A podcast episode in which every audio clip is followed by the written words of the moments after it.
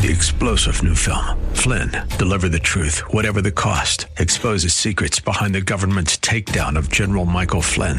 Flynn knew what the intel world had been up to. He ordered the first audit of the use of contractors. This set off alarm bells. He told the truth. He was the most dangerous person for Donald Trump to hire. They had to get rid of Flynn. Flynn, deliver the truth, whatever the cost. Available now. Watch it today. Go to salemnow.com. Salemnow.com. Are you looking for truth from God's Word that you can understand and apply to your life? You'll find it today on Make It Clear with Dr. Stan Ponz, Bible teacher and president of Florida Bible College in beautiful Orlando. Listen now as Stan makes it clear.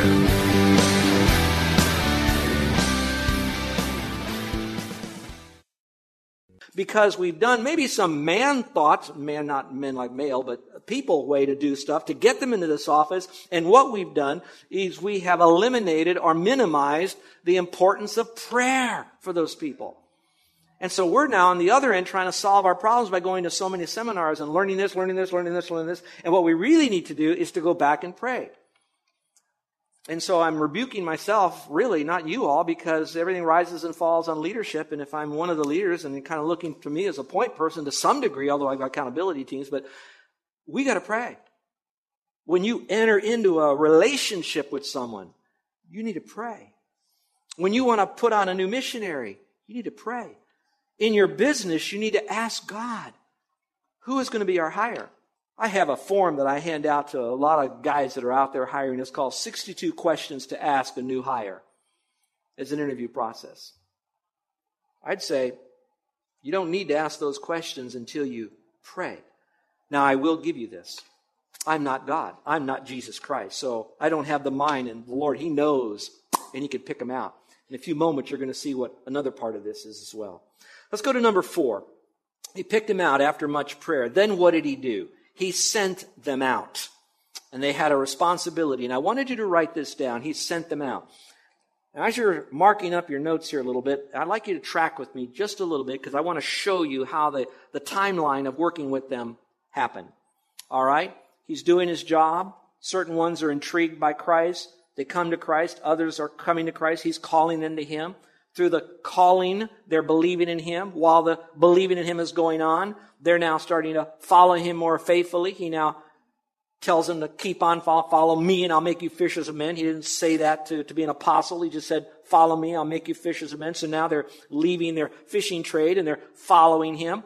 Then he says, I want you to be with me. Mark chapter 3 talks about when he's calling them. He says, now I want you to be with me and with him is for two purposes. One, to observe what Jesus did. That'll, we'll call that modeling. He was modeling these truths, showing them what to do. And then secondly, he was instructing them. That's another verse. So he was mentoring them. And then so he modeled it and he mentored them. And while that was going on, then he went up and he prayed. He said, out of all these folks, I'm picking 12. And he picked 12. Now, I didn't say it outwardly that he's picking 12, but that's what he did. Once he had those 12, he wanted to do something else. He wanted to be with them some more. And then he wanted to instruct them some more. Now, I don't have time to teach you the whole life of Christ on apostleship, but he also then let them go out and then brought them back again. Here's what I would say. I would say this was nothing more than a Jesus seminary that was going on, and these were his seminarians. So he brought them in, he taught them, modeled it in front of them, and then he sent them out Saturday, Sunday, maybe Monday, came back to classes on Tuesday and heard what they had to do. Now that is coming from scripture. Listen when they returned what was going on in their ministry. He did that for approximately three years before he then sent them out. Now watch, before he finally unleashes them into the world for the final building of the church, they had to wait until who came? Everybody? The Holy Spirit had to come. And we haven't even got there yet, maybe in two weeks. All right, that being said, I want you to know that's the whole economy of what's going on. Now, when he was sending them out to preach, what did he want them to do? I'd like you now to leave Luke and go to Acts chapter 10. Acts chapter 10. Those of you who are, are new or listening here for the very first time on the radio to this program, I really want you to listen now. Put your focus on this because I'm going to give you what Jesus sent these apostles out to do, but I'm going to park on one part of the message. And I want you to listen and engage in this because ultimately this is how it all begins for everyone. All right, so listen to that part. I'll let you know when it's coming up. So those of you that are taking notes, what were they to do when he sent them out? They were to preach. It's in your notes. There's a lot of verses that says the apostles went out to preach. They were to teach. We know that he was, they were told to do that. Teach them to obey all things whatsoever I've commanded you. You know all this stuff, I'm sure. And then he also taught them to evangelize, which I'll talk about in a moment. But he also sent them out to heal and to cast out demons. Now, there's not much else I can find specifically to the foundational apostles. So I would say other things might be subject to this or they would be included in this, but the specific things they were to preach, teach, evangelize, heal, and cast out demons. That you can take to the bank. Now, that being said, I want you to go to Acts chapter 10.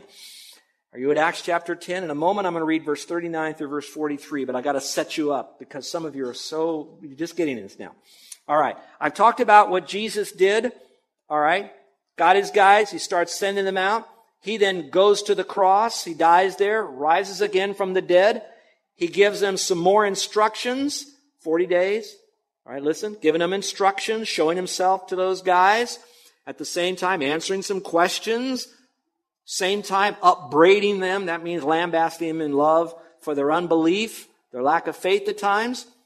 And then he's reminding them that the Spirit has still yet to come before you go out. And then he leaves. Ten days are happening.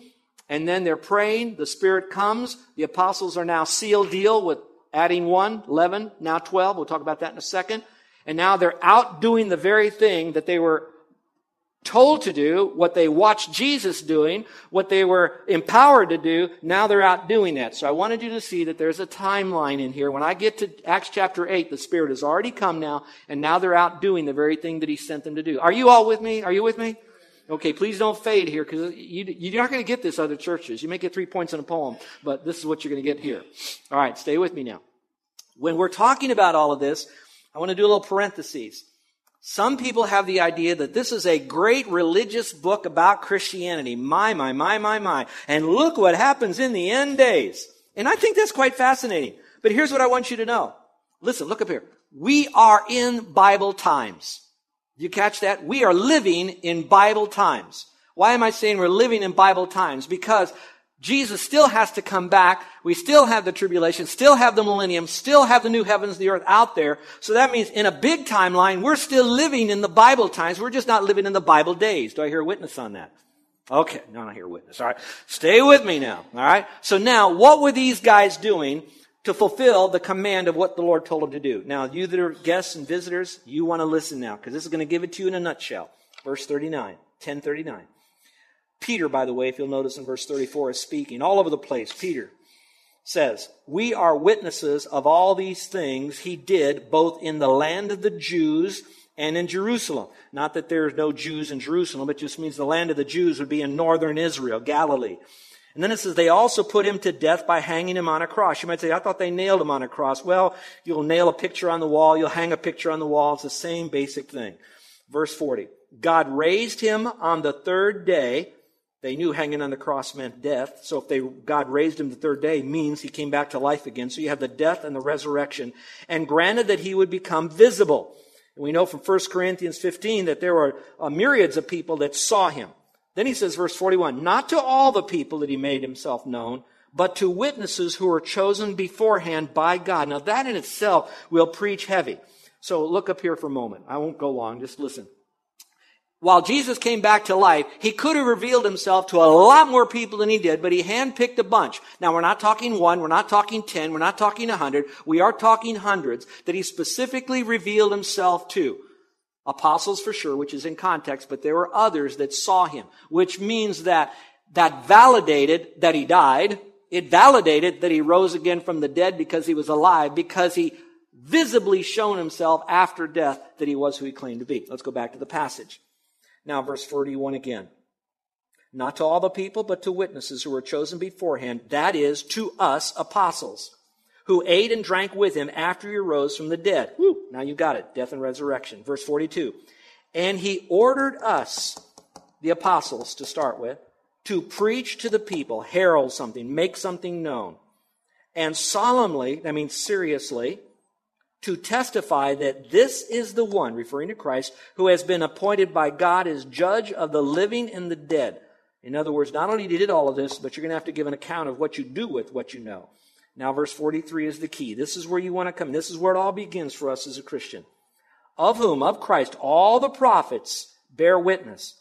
And that'd be Jeremiah, Isaiah, Daniel, all the Old Testament prophets bear witness that through his name, Jehovah Yasha, God who saves, everyone, underline that, everyone, and I could say anyone. So this grace is provided for everyone who believes in him. There's your faith alone in Christ alone. It doesn't say who behaves. It doesn't say believe and behave. It says whoever believes in him. It doesn't say who gets baptized, keeps the commandments, or turns from sin.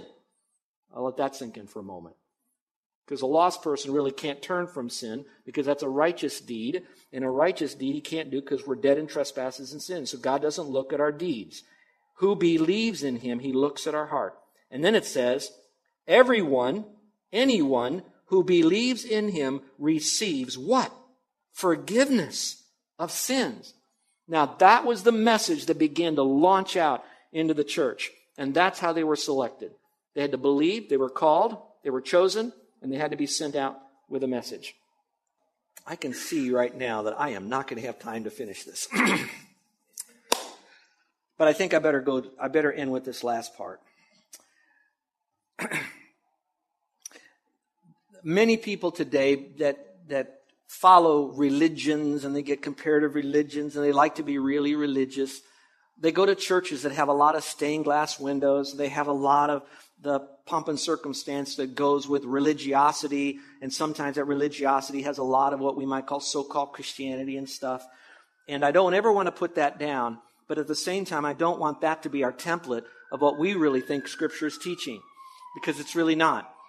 I would be the last person to look at these 12 or 11 guys and think any less of those apostles for what they've done. For my faith, my life, my ministry, my everything is upon Jesus Christ, who's the foundation.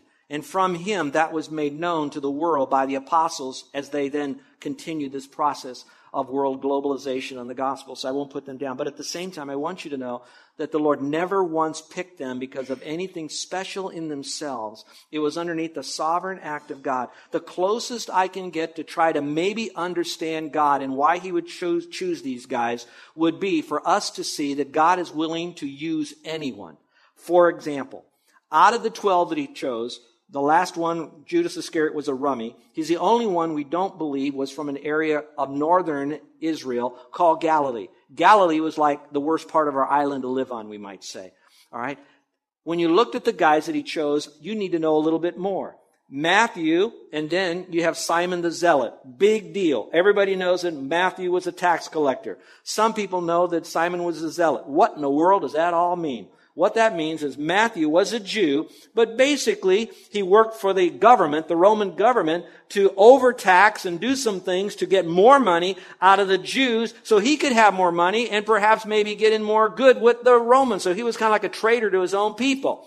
Then you have Simon the Zealot. He was so zealous for the Jews that often those zealots were a part of another organization of terrorists who would have daggers under their robes that would go along and kill anybody who was a Roman who did anything to, to hurt or harm Jews. So now you have this terrorist and you have Matthew, the very two guys that are working opposite each other, and there they are in the same team of apostles. And then mixed in all of this, you have little simple Peter, James, and John. What were they? Nothing more than fishermen that are trying to eke out a living on the Sea of Galilee. They really weren't into this big Roman fight or this big pro-Jew fight. It was just, we just want to survive. And all of them are together. I don't, so what's that telling me? It doesn't matter your political background. It doesn't matter your educational background. It doesn't matter your connections. It doesn't matter your employment. All it matters is, is God sovereignly wants to choose us. And then once He chooses, watch this now, through the power of the Holy Spirit and our re- submission to His Word and His Spirit, God begins to change us and use us. Now, He doesn't make us all exactly walk in lockstep with one another, but He does take where we are and we become more like Christ, and that's the whole part of the body. So let's give you these quickly and we'll close. They're not stained glass saints, they're just ordinary men. They lacked understanding. Jesus kept saying, Don't you get this? They lacked humility. A couple of the guys wanting to know from Jesus if they could sit on his right hand and left hand when they finally got to heaven. They lacked faith. How many times did Jesus say, Oh, ye of little faith? They lacked commitment, especially the night before Jesus was finally betrayed. And then they even lacked their commitment when he was on the cross. They fled. They lacked power. They kept stumbling and falling until the Holy Spirit came. And then, what's so interesting, once the Holy Spirit came, they got greater understanding. They were humble. They were great men of faith. They were committed even unto death. And that when people looked at them, they scratched their head and all they could say is, you must have been with Jesus. And that's what the Holy Spirit did. So what does that do for us, folks? you know what that tells me? There's hope for all of us. Amen? That God would do that. You know what else that tells me? If he did that with the apostles and they, watch this, watch this, they were so important that they would be called the foundation of the church, in a sense. And all of us are on that and on Christ. God can do something with you and me. There are so many lessons in here. I can spend an hour just spending just 15 different applications. I'm going to let the Holy Spirit do it. The bigger take home points is what I've given you in your notes. They're real simple. I like them. They, they work for me. Our history is as long and strong as Christians, aren't they? We have a long history as Christians and it's very strong. We withstood all the different persecutions, and we will continue to do so. Nobody can kill Christianity. It will never be extinguished. Why? Because it's prevalent and it's powerful. But also, our heritage as Christians is sound. It is built upon the inerrant and sufficient Word of God. It is sound. And at the same time, it abounds. It's not to be just studied in some little small group so that that's us four no more, shut the door. Look at how much I know and you don't know, and I know more than you know. It's all about getting dirty for God with what we know by reaching out to others. Therefore, I'm going to appreciate the history of the church. Now, give me a moment on this. We have the most unusual music at our church because we're kind of like all over the map. And uh, we'll sing traditional hymns sometimes. We'll do Hawaiian music sometimes. We will sing praise songs. Sometimes we get a little upbeat. We'll sing all different kinds of songs here. And people wonder, are you trying to find yourself? No, I don't think we have traditional or I don't think we have contemporary. I just think we have biblical. You know, just, just be as biblical as you can be. I said all that to say that's why we won't move away from some of the old hymns. And maybe there's even more sacred hymns that we don't sing or we don't do any longer. And you say, why should we do that? because, watch this, we sing the contemporary to try to uh, appeal to the unchurched people and their style of music. And I understand that we should be all things to all people that by all means we might save some. I understand all that. I, I, I'm there. Okay. But at the same time, I think they and all of us need to remember that we are built upon a tremendous tradition of sound history and heritage that got us to where we are today, and we can't totally reject it. Y'all like that. Let me say this too. On the other hand, there are some people that are so involved in Reformed theology, and all they want to talk about is Reformed theology and the Puritans. They keep going back to Calvin, back to Calvin, and I'm not going to dismiss his teaching. He's a great man of God. I've got, I have personally, I have the first edition translated into English copies of his commentaries. I have that whole set locked up in an airtight room. That being said, some of them, they've never gone any further. It's like God died when Calvin died. You understand what I'm saying? I have a smile on my face. I love you. I'm hugging you. Okay. But you can't do that either. It's a movement. And so we don't leave it and we move on. What we do is we embrace it and we grow. There's more technicolor. There's more strength. It's developing us as God is moving us. So our heritage is sound and abound. It's been properly planted, and I think that's why it is here today. And the beautiful part of it, it's producing fruit. So my question to you is, you guests that are here, would you be one of his fruit today? Will you trust Christ as your Savior by grace alone, through faith alone, in Christ alone? I pray so. Let's bow our heads and close our eyes and give you a moment to really reflect. Today, there was a lot on your plate wonderful music, dramatic testimony. And those of you who are guests, you came in and thought, oh, look at this nice little coffee and punch, and this ought to be a quick little service.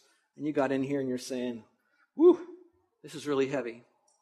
I'd appreciate if you wouldn't move around in our sanctuary right now, if possible, because we've got some people that need to really concentrate. I don't want them to be distracted. Thank you so much for them. All right. Um, so, for some of you, it'd be an opportunity for you to really get alone with the Lord in your mind. The Lord sovereignly brought you here today. In some measure, you came here and God provided a way for you to get here. Something got you here. It wasn't by accident. There's a bigger thing going on.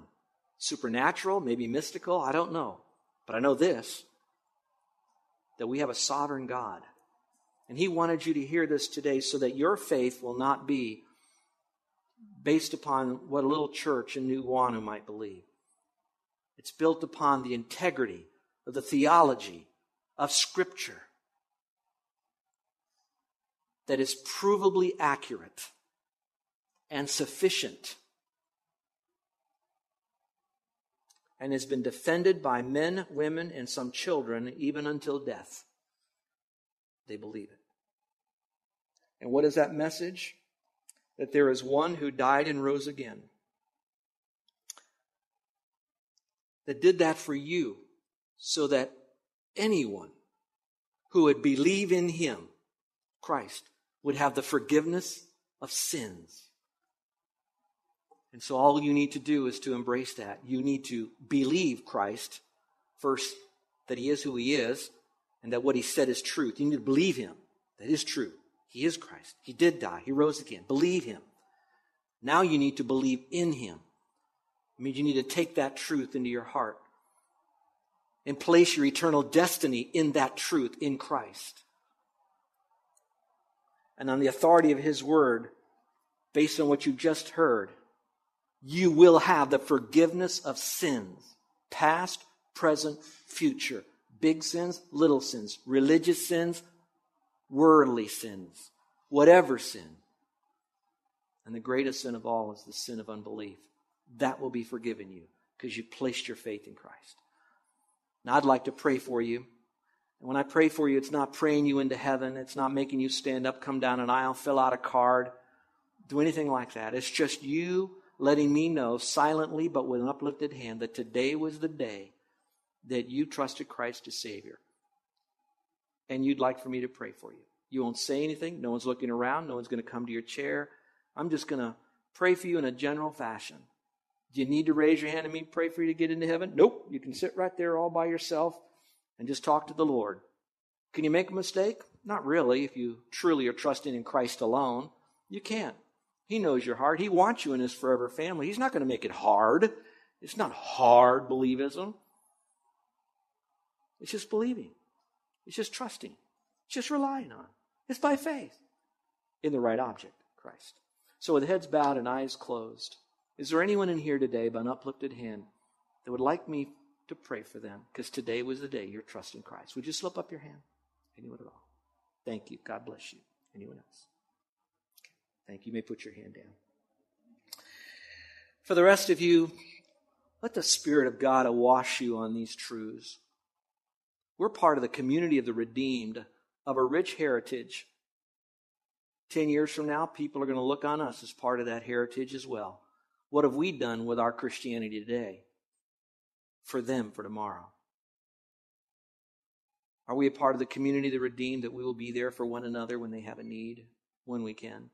Will We'll be there for one another to model the word and mentor them in the word. Are we going to be there for those who don't know Christ? Because these apostles were sent out to evangelize, to reach out to others, and maybe even plant churches. What would the Lord have us do? Let the Lord speak to you. We all can take a baby step forward in what we should be doing. Our gracious Heavenly Father, we've really had a wonderful plate. We had a buffet here today. The only difference is, is the folks didn't get a chance to pick and choose what they wanted on their plate. So it was just piled high. And maybe, Father, they couldn't eat all of it. It was just so much.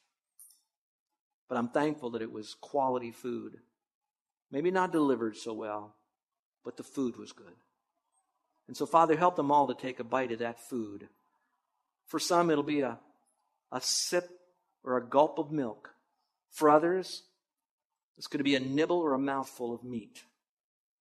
Let us all go to that truth. And then, Father, change us from the inside out. I thank you for this one that indicated by an uplifted hand they were trusting you as Savior. I pray that they talk to you in prayer and not these little, now I lay me down to sleep speeches. I, I pray that, Father, that they would meet together regularly at church, the tradition of the church, the family of the church, built upon qualified apostles The foundation being none other than the person and the work of Jesus Christ. I pray that they would study your word and read that it's not a book to take away their fun. That, Father, it's a book to enhance their life and to get them to know you. It's a love letter, Father. I pray that they'd tell someone else that they became a believer today. They just have to kind of run to the next person and say, You'll never know what happened to me. It's so exciting. My sins are forgiven and I'm heading to heaven. Father, thank you for that. Father, I pray this all in Jesus' precious name. Amen. You're listening to Make It Clear with the teaching of Dr. Stan Ponz, founder of Make It Clear Ministries and president of Florida Bible College in beautiful Orlando, Florida. Make It Clear is dedicated to taking the Word of God with clarity into every person's world. It is the support of listeners like you who make the ministry of Make It Clear possible. You can provide your tax deductible gift to Make It Clear online by going to makeitclear.org or you can mail your gift to Make It Clear. P.O. Box 607901, Orlando, Florida 32860. Thank you for helping us make it clear. If you would like to have Dr. Ponz speak at your church or event, please send us an email at tellmemore at makeitclear.org. Thank you, and remember to make it clear.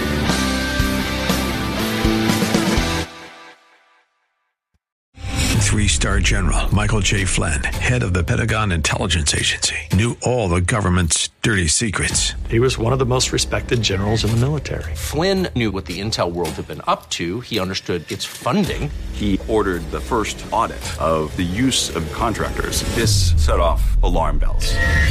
The explosive new documentary, Flynn, Deliver the Truth, Whatever the Cost, and covers the facts behind this scandal. Flynn told the truth. He was the most dangerous person for Donald Trump to hire. I find out the worst enemy that I'm going to face in my life is right here in America. They took my assessment and they wanted me to change it. And I was like, I'm not changing it. They had to get rid of Flynn. With in depth interviews, archival footage, and never before seen personal records of the man behind the headlines. I just felt like I was drowning. Flynn, deliver the truth, whatever the cost. Available now. Watch it today. Go to salemnow.com. Salemnow.com.